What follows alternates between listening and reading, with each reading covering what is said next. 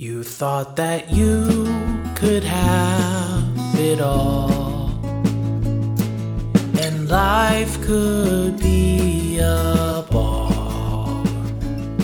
Well, you fell and scabbed your knee.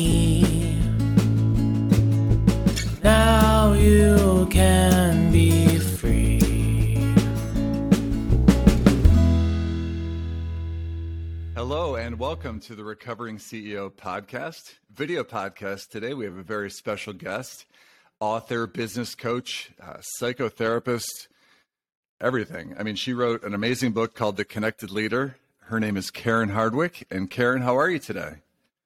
Derek, it is wonderful to be here. Thank you for having me. Yes, thank you. And I, oh, I forgot your middle name, Joy, which is very appropriate because this book honestly gave me a lot of joy.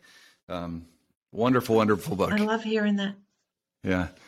Yes. So Thank you. Sure thing, Karen. So, you know, as you know, and uh, the Recovering CEO podcast is about helping people in recovery, but it's really about connection. And, you know, your book, The Connected Leader Seven Strategies to Empower Your True Self and Inspire Others, really talks about connection. And, you know, from my experience, connection is the antidote to addiction. Um, you know, when I am in an addiction, that I'm alone. But when I'm connected and living in the light, then I am really able to flourish. And um, tell us a little bit about about your book and how it all began. And curious to hear. Oh, it was a long journey, and I agree with you. Connection is the antidote to addiction because when we're in our addictive processes, man, oh man, we actually get really stuck into our stinking thinking. And we can believe the lies that the disease tells us. And so I wrote this book for many reasons. I wrote it as a way to connect more deeply with myself. It's largely a memoir, peppered in along with stories from my practice as a leadership consultant. So, being in recovery myself, this is what I've learned. I practice in my leadership consulting the principles that we practice in our recovery. So, it says practice these principles in all your affairs, right? And so, what I know from recovery is the same thing I'm learning as a leadership consultant with clients all over the globe. Regardless of our position in life, it is the connection we have with ourselves that determines the well being that we experience and that we can create in others. So, if we are slowly killing our souls with secrets, hustling for approval, leveraging control, looking for some outside solution, we are leapfrogging over our true self. Wow. Well, I, I love that. And, you know, it's so interesting for me because in some of your stories, um, you talk about some of these great leaders. Like, you know, a lot of great leaders and a lot of great CEOs. And uh, we can talk about that more later because that's very interesting to me. But, um, and then when you raise these concepts to them, uh, teaching them to connect with themselves, which then allows them to really lead with more power and empathy and um, humility. I mean, that, that is such a powerful concept. Is, is it almost a surprise for some of them when, when they learn these concepts? It is. And it's certainly not like we're flipping a switch and they see the light and they're like, Yay, thank you for coming into my office and turning my world upside down. It is, as with anything that is about finding our true self, it's a process. And as you and I both know, it's progress, not perfection, right? Yes. It's connection, not perfection. So, what I like to say to people is regardless of your signs of success, the car you drive, the money you make, the title you hold, there is something inside of you that needs to be addressed. So, we're not leaders having a leadership crisis. In many ways, we're leaders having a human being crisis, Derek. And I'm sure you see this in your own work. It's the very thing that is creating the great resignation. So, the great resignation didn't just happen. We didn't just wake up one morning with boatloads of people leaving their jobs. We created the great resignation by ignoring the humanity in our workplaces, whether we did that in little ways or in big ways. So most leaders find the process that I bring to them different. It's not a checklist. We're not after some kind of process. What I invite leaders to do is to dig deep into themselves, to do the healing that they need to do to address their flaws, and then to bring that to their teams to create true transformation and not just information. Mm-hmm. Yeah, I, I love that. And so this book came out really not too long ago, you know, so I, I imagine um, even your, with your research and work, you saw how the pandemic and how the work from home and like you talk about this great resignation affected people. Do you feel that there was some trauma from the pandemic and how is it impacting some of your business clients? Oh, that's a good question. Thanks for asking that. Yes, of course. It's definitely impacting how, you know, what it's doing. Let me back up for a minute. What it's doing is it's allowing people to reflect differently. So, what I see a lot with my senior level executives, CEOs, and others on that same kind of level is they're asking themselves questions that perhaps they wouldn't have asked otherwise. So the pandemic was an invitation to reflection. I don't believe, as a psychotherapist and as a leadership consultant, that the pandemic caused the struggles we're seeing. You know, we have been plagued by the usual suspects depression, anxiety, addiction for decades, just decades we have definitely seen an uptick in those, and we can't ignore the role that the pandemic played. But honestly, it was a crisis waiting to be had. I mean, you and I both know. I mean, the addiction statistics are staggering these days. Mm-hmm. Fentanyl laced in everything. It's it's just a travesty, and I actually believe that addiction is the real epidemic. And I'm hoping that the COVID pandemic shines a light on that. I think it is. Wow. Wow. You know, I love that because, um, you know, I, I've been sober a long time and, and I know you have too. Uh, um, 35 years for you. Is that accurate? Uh-huh. Um, I'm trying to do the math in my head. 18, 18 years I've been in recovery. Okay. 18 years. I apologize. Um, yeah. So I've been sober, uh, 25 years from drugs and alcohol which is great, you know, but I've still been working on recovery.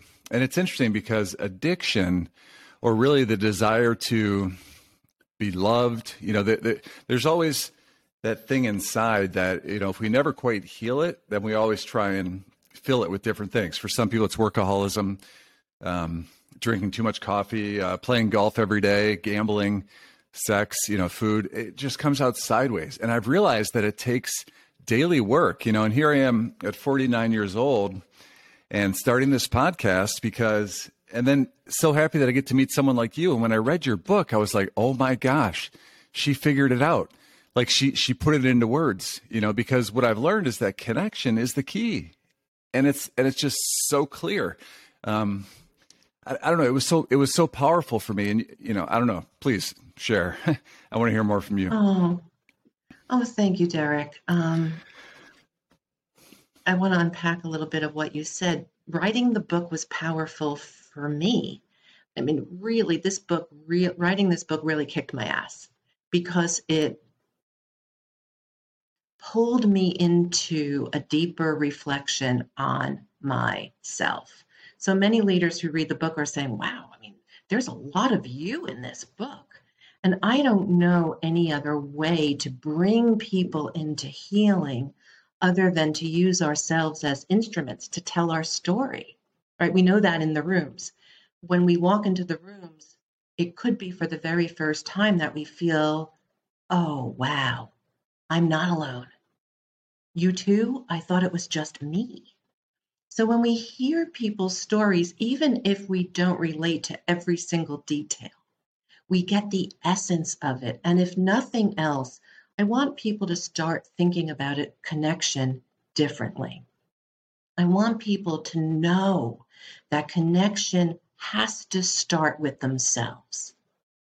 And in that connection to themselves, they usually come across some kind of a spiritual relationship, some sense of a higher power. So that self and a higher power start working together. And we can give up this struggle for control and putting our ego, that is usually fueled by um, fear. We can stop putting our ego in the driver's seat and we can start welcoming a sense of humility and gratitude. And even leaders, CEOs of publicly traded companies are finding that there is some truth and power in connecting deeply to themselves. Yes, yes. Because it's you know, in that.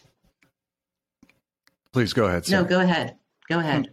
Well, no, Please I love ahead, the I, I, love the concept of connecting with a higher power, and and it's interesting because I always thought a higher power was something outside of myself, but there's also a different way to look at it, which is connecting with the higher power that is within or the true self. You know, because I believe we all have this true self, which is pure and good and perfect, um, and that gets changed and mutated and often hurt, you know, through growing up and diff- difficulties in life, bullying, you know, different types of neglect or things that happen. And that search to come back to that is quite the journey. So is that part of your process is taking people on that journey? So when we connect to ourselves, it really is a lifelong journey, right, Derek? I mean, yeah. absolutely. It, it's not a one and done. It's not a check the box process, do these five things and you'll be fine for the rest of your life. For instance, the steps we work in recovery are not meant to just be something we think about once when we first become sober, when we first recover from whatever it is we're recovering from. It's a lifelong guide. And so I do take leaders and their teams and entire organizations through a very deep self discovery process where people are encouraged in a very safe way to leverage their strengths, to really understand what their gifts are, who they were designed to be, and also to address their flaws, because it's the flaws, mm, man, that get in our way and trip us up unconsciously, intentionally, I had a CEO the other day talking about his flaws and how he's working on becoming more focused on how they show up and how they land on the people around him. So it's a process. And a lot of organizations, and I'm sure you know this, and I'm sure a lot of our listeners do, a lot of organizations will embark on a process and it will go something like this let's focus on all the things that are wrong in our culture. And so there's a long laundry list of all the things that they need to talk about, all the normalized defects, so to speak. And what I want them to do instead is start focusing on their, their own inner worlds, their individual flaws, the things that they do that they leapfrog over, but that might cause harm to others and to themselves. And once they start to do that, what gets embedded in the cultural DNA are the things that they're looking to create trust well-being psychologically safe places and that what that's what stems the tide for the great resignation so people are not leaving workplaces they're leaving managers they're leaving toxic cultures that don't just spring up. The toxic cultures are created by individuals, and it's not until the individuals change that the cultures will change. All right, that that hundred percent makes sense to me, Karen. And uh, it was interesting when you were talking about the list of all the things that are wrong with our culture. That's really outwardly fixing things. But when I truly look at myself, and if I'm honest and have the humility, you know, I always say one of the greatest gifts of sobriety is the gift of awareness, right? When I'm in my addiction, I'm really unaware of, of how I impact people in a bad way. But when I'm able to get that clarity, so then I write down these are the things, and then you know, in recovery, it teaches us to kind of turn it over. You know, you turn it over to a higher power. So once I acknowledge it, realize it's a problem, then that means I really shouldn't do it anymore. And I also can't do that alone because it's very difficult.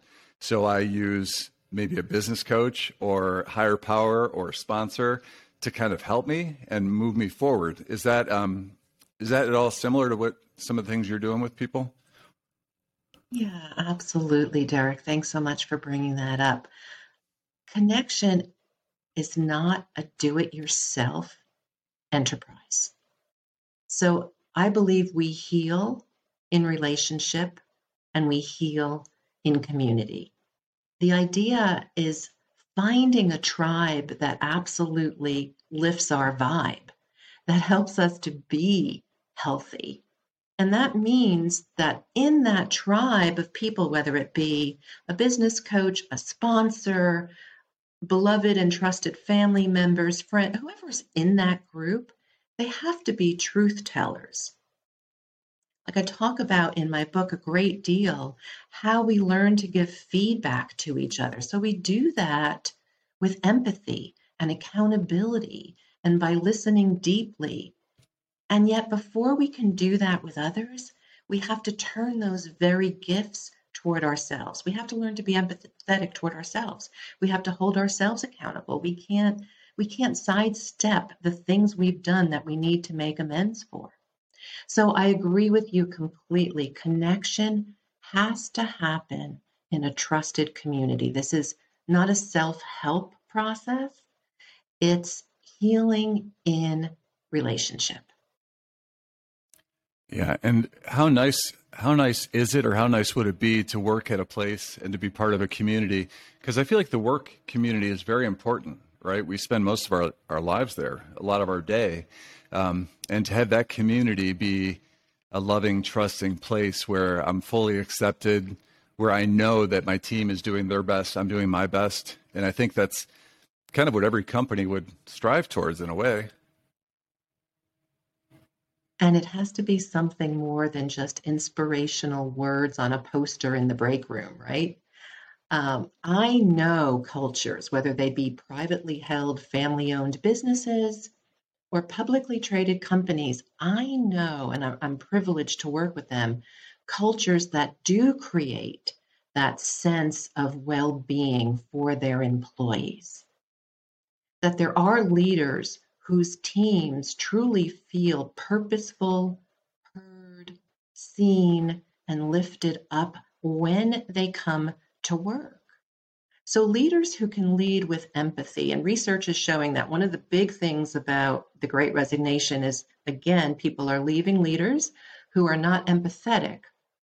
And I like to talk about empathy as first it starts with ourselves. So, we have to show it to ourselves. And once leaders learn to be compassionate toward themselves and share that feeling with their teams, it doesn't mean that accountability goes out the window. People who are empathetic learn to hold people accountable as well. It, empathy doesn't mean we rush in. I mean, here's here's codependency at its best, right? Rushing in to fix somebody else to rescue them, to save them from their own consequence. You know, the family disease of addiction creates that very situation. And I see codependency in, in business cultures as well. Bosses who understand that one of their employees is going through a hard time and rush in to do their work for them. Leaders can learn to have empathy and also hold people accountable. So none of this is, again, as I said before, easy solutions, but it's a process that we can do together and that really raises the sense of connection and well being in the workplace. Mm-hmm. Yep. Yep.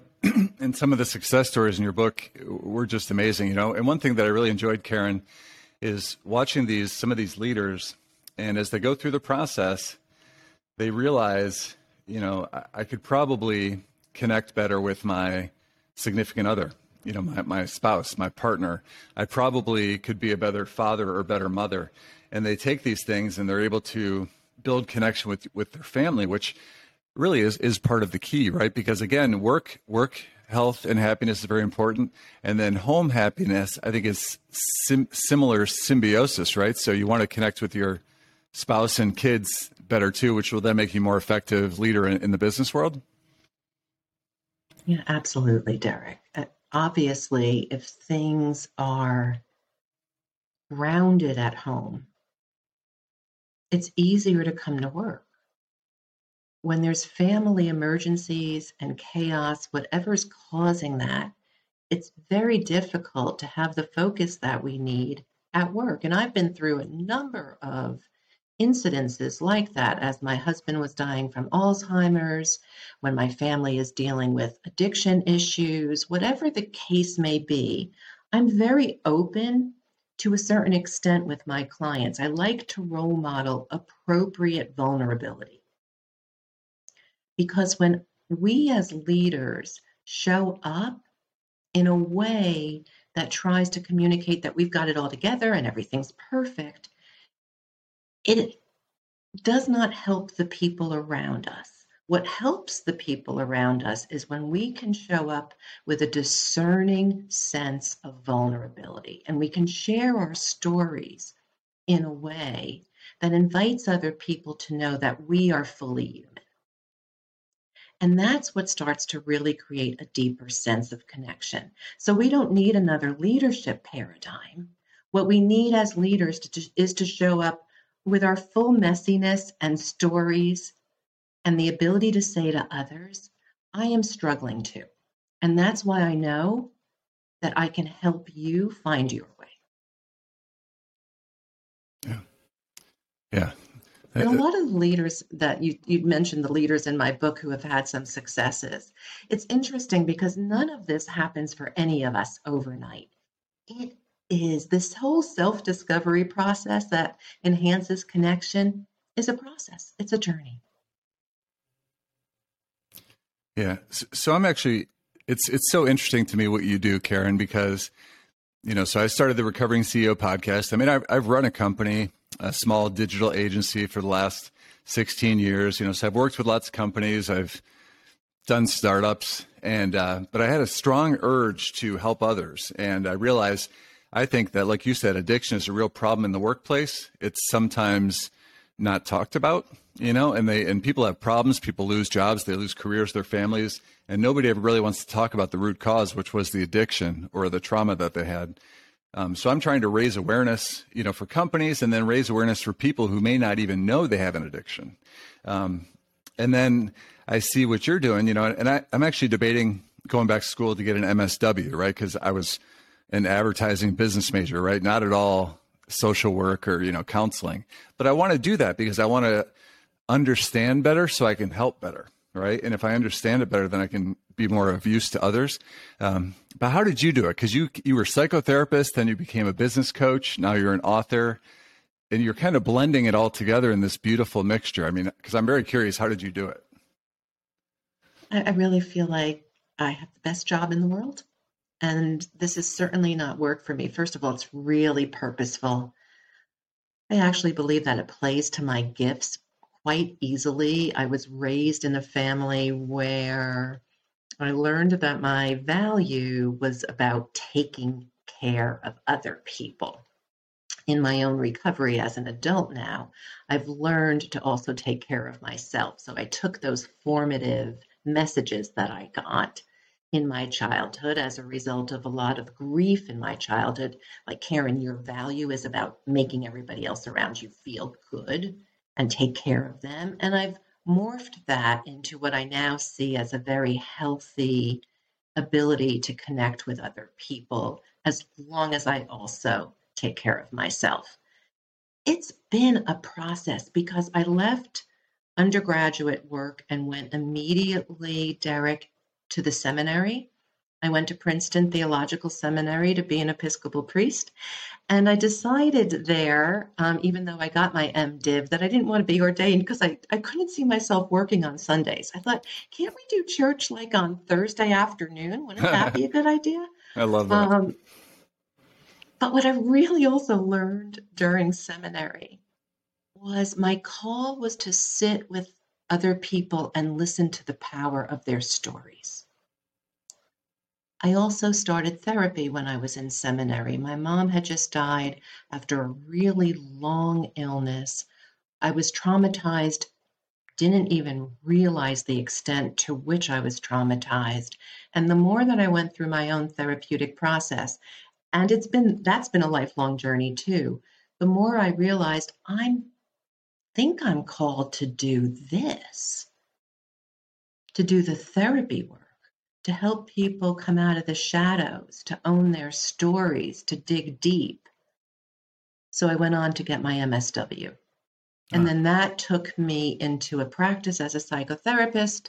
Long story short, a corporation heard me speak at a conference, offered me a job. I thought, well, hot diggity dog, people who work for corporations get cars paid for. I'm going to do this. So about 20 years ago, I left corporate America and opened my own shop, combining the therapeutic practice I had with the business expertise I garnered to create a leadership consulting practice. And here I am. Hmm. I love that. I love that. Um, okay. So I'm curious, you know, you've met a lot of business leaders out there.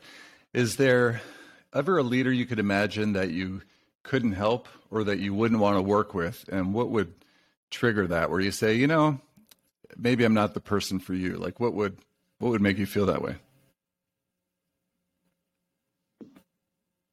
That's a great question. I often don't show up thinking I can't help someone. And believe me, I'm not here to fix anybody. I'm here to act as a guide um, I have expertise that can help to invite people into their own stories so they can emerge from them with a holistic sense of who they are and become even more successful. However, there have been just a handful of clients, and, and seriously, just a handful, who have decided somewhere in the process, this isn't for me. I don't want to go that deep. I don't want to take the feedback that comes from a 360 process. I'm not willing to do this work. And we see that in the rooms too. I mean, there, there are people who are not ready for recovery.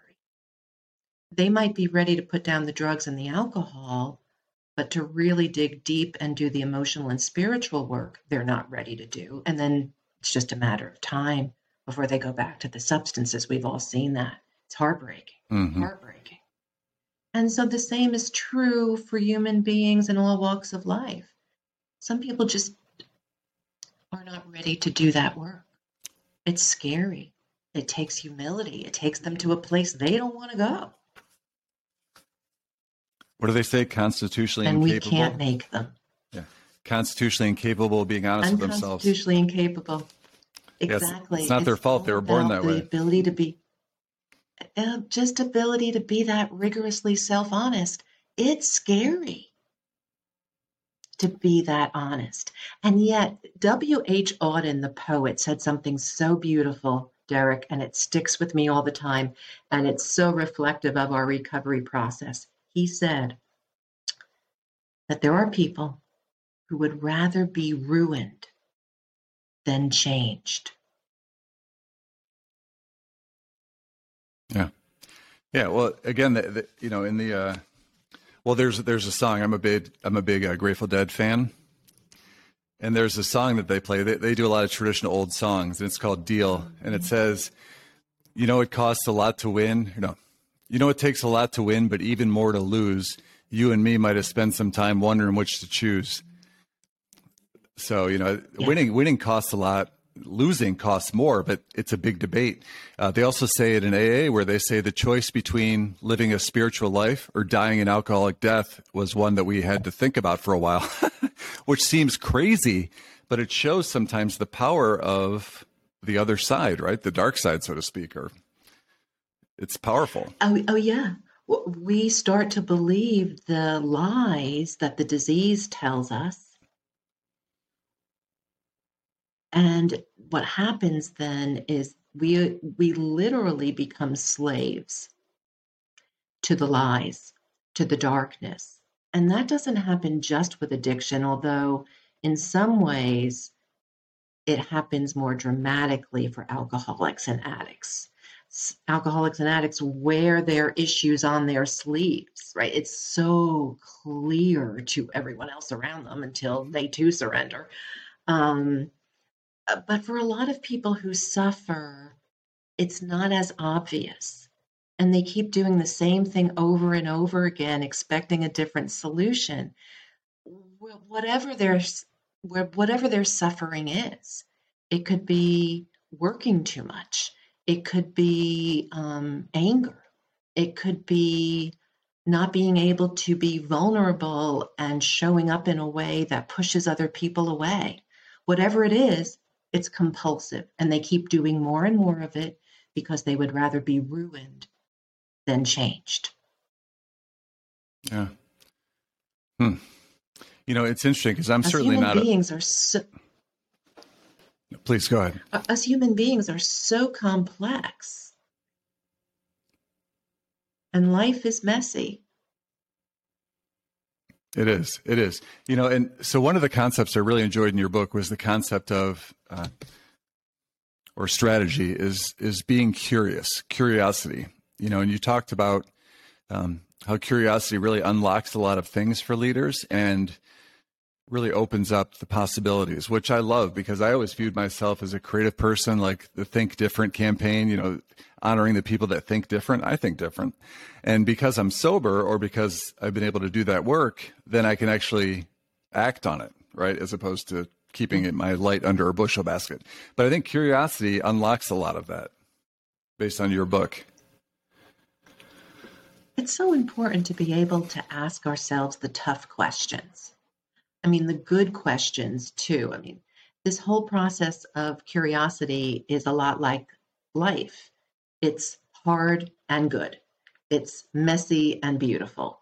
And when we ask ourselves questions, when we go there, when we're willing to look at ourselves, so many different opportunities can open themselves up to us. And I do believe that curiosity really is a game changer and it is a superpower and it's connected to empathy because we really can't be curious until we're willing to hold our story softly and lightly and compassionately and do the same with other people. So when I talk about curiosity with leaders, I like to distinguish it from questioning because curiosity means we ask questions that invite people to feel safe enough to open up, to be innovative, to take risks, which is very different from questioning, which is more about leaving people feeling like they're on the witness stand and that we're just shoveling questions at them. Yeah, no, that's wonderful. So here's a question for you. um, I understand the, the leaders, the leaders like the top people doing introspection and whatnot. It seems like there might reach a certain point where people are hesitant to share certain things or hesitant to go public with it, right? It's one thing for me to look at it myself and say, this is what I'm dealing with. How do I go public with it and share in that safe environment? And is that ever a problem for people? Do some people hold on to things that they never want to give up? They might tell you, but they don't, they're hesitant to mention it to the leadership team or Oh, sure. Oh, sure. Um, and you know, in the program, we say share share what you need to share with yourself. So be honest with yourself. Talk about it with your higher power and one other person.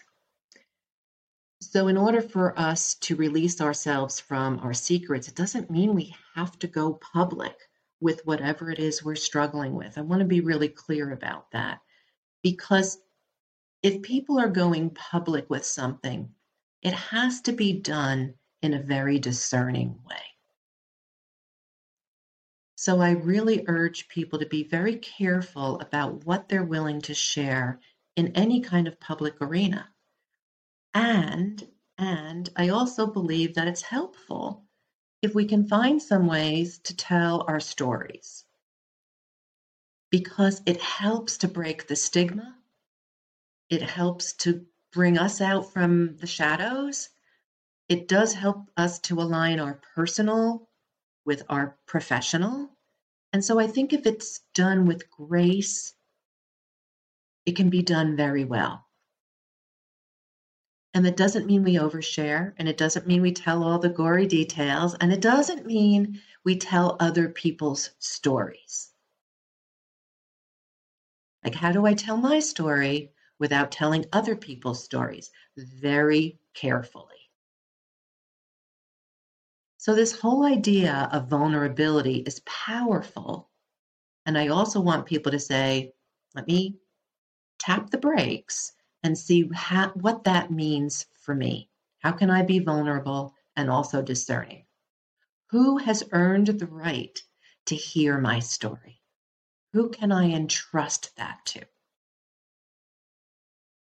So, for instance, a CEO can say to his or her team, I want you to know that I'm struggling with some things back at home. And that could possibly be more than enough. Now, that same CEO might want to tell one or two truly trusted colleagues in the organization a little bit more. And if they're giving an interview after the crisis has passed and there's some story of healing or understanding that comes from that, they might want to tell that story to give hope to other people. It often depends on where we are in the developmental phase of the story and who we're with. Does that make any sense, Derek? Oh, yeah. Yeah, yeah. If you're right in the middle of it or if you're still in a very vulnerable position, it's probably best to keep it to your very close people. But like you said, if you're in more of the healing phase or you've come out of it, then it's at that point you can really share your experience, strength, and hope to show how people can get out of those types of situations or right. Right different right. time. Yeah. To not stay in the problem, but to share the solution as well, and, and yeah. not to and not to sugarcoat or give this twenty-one gun salute to false positivity. So when I talk about sharing the solution, I'm not talking about sugarcoating the problem. We have to be real and raw with our stories, and to do that again in discerning ways. Yeah, you know, it's interesting, Karen. Uh, there's a person I work with. He runs. He's run treatment centers for many, many years. Really wise person. And they said, "What's the number one reason that people can never get sober? You know, especially after a relapse, they can never get sober again." And he says, he said humility, but then he said it's very difficult to live in the light, which I think is interesting. And it goes back to the, you know, we're only as sick as our secrets, which means I can't lie, I can't keep secrets and living in the light means everything I do is visible, right? Or seen. And he said that's very difficult for people to make that choice. Mm-hmm. I, I heard this wonderful thing about humility, and I believe that humility is really the key to living a life of honesty. And there's a Hebrew translation of the word humility that means to step into our God given space. So I'm no better or any worse than anybody else, and I've been given gifts to step into. And yet, at the same time, how do I do that with understanding that that does not make me above or beneath anybody else? To just step into my God given space with grace and humility. These are not my gifts, they've just been entrusted to me. So, how do I make the most of them? Yeah. Yeah, that's wonderful. You know, and thinking about your seven strategies to empower your true self and inspire others, is there one that you feel is the most important that businesses really need to pay mm. attention to? I think they're so interrelated. Um, empathy flows from our ability to connect consciously and then enhances curiosity. And as we learn to navigate chaos comfortably, we need empathy. So they're really all very synergistic. I do believe that some leaders have a strength in some of them, more pronounced than in others. And like with anything, that's a beautiful thing because then we can create an orchestra around us that plays to our differences. So, on any executive team, there are people who will definitely show up with more empathy than others. Some might be more curious. Some might be able to listen more deeply, and some might be able to have that courage based confidence I talked about. It's a matter of knowing. Again, we go back to that self connection. It's a matter of knowing what we show up with and what we might need to learn to do more effectively. Gotcha. Yeah. Yeah. You know, the, the this book I think is very unique. Um, as I've said, I've read many business books. You know, I think about, I mean, use the the number seven. You know, there's the seven habits of highly effective people. You know, there's I've read obviously Dale Carnegie. I mean, there's a lot of these classics, great books, right? And they may help you with your organization. Dale Carnegie might tell you how to be friendly to people and use their names, and they all have value. And I really like, you know, I believe that there's so much power in the long tail, which means picking a topic, uh, connected leader, and then going deep into it, right? Um, every business owner, every CEO may not be the type of CEO that wants to do this, right? That wants to, because I feel like what you're teaching here makes everything else possible. So I could learn some organizational system on my seven habits, but if I'm not at peace with myself, if I don't understand myself, or if I'm not stepping into that God given space, I'm not going to be able to be organized, or I'm not going to be able to do what Dale Carnegie says and go out and shake hands if I don't feel good about myself to look people in the eye. So what you're doing here is almost a foundational thing for any business owner before they then learn all these other hacks. By hacks, I mean like business tricks and, and techniques to then succeed. So I feel like yours is like the beginning of all that. Oh, thank you it's flown it's flowed from my from my life. Because anytime that we focus on an outside solution like oh this is the checklist or this book will help or this mat will be the magic bullet and it's outside of ourselves it doesn't have that sustainability. It doesn't have that staying power power. The only thing that really works is when we get real about who we seen it over and over again. And not just in my own life, I've seen it in cultures and with senior level global executives and with family owned founders. It works. It works if you work it. So we have to be able to have that courage to dive deep into ourselves if we truly want to create well being for those around us. It all starts with that connection to ourselves. Yeah, I, I, I love that. I'll, I'll, share a quick story with you because um, I've spent thousands and thousands of dollars on trainings and programs and different things. And I don't know necessarily if any of them worked, right? Um, but one time I was talking to a sales trainer, nice guy, and he was asking me all these questions about sales. And he told me, he said, you know what? The problem's not what you're selling or whatnot. He said, The problem's in here. And he put his hand on my chest. And it made me emotional because he was right. The problem was here. But going through that high pressure sales training for $20,000 was not the answer. you know what I'm saying? So, th- so I, I related, yes, the problem is inside, but that didn't bring the, the problem out. That just told me how to stay focused and, you know, go through objections and win the sale, right? Which is didn't work necessarily, you know, because I, I didn't understand myself at that time. I was doing a corporate book club slash workshop a few weeks ago, and there was an executive in it, a male executive.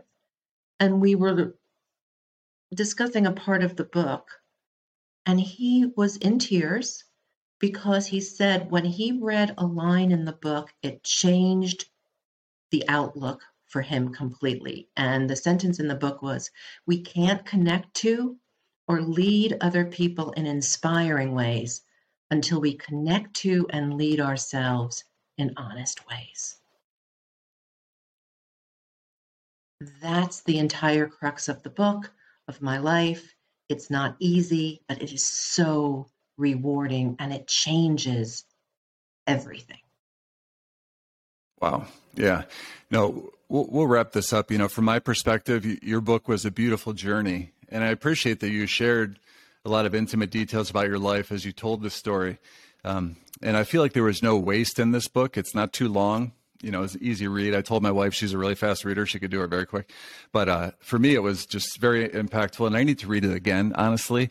Um, but I'm wondering, Karen, if you have any parting words for our guests. Any, uh, you've shared a lot of wisdom, but is there any more final wisdom you'd like to say uh, before we close?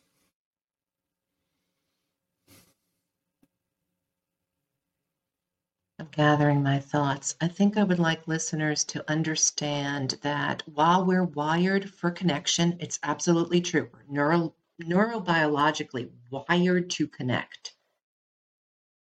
To choose the connections that you have with others very carefully.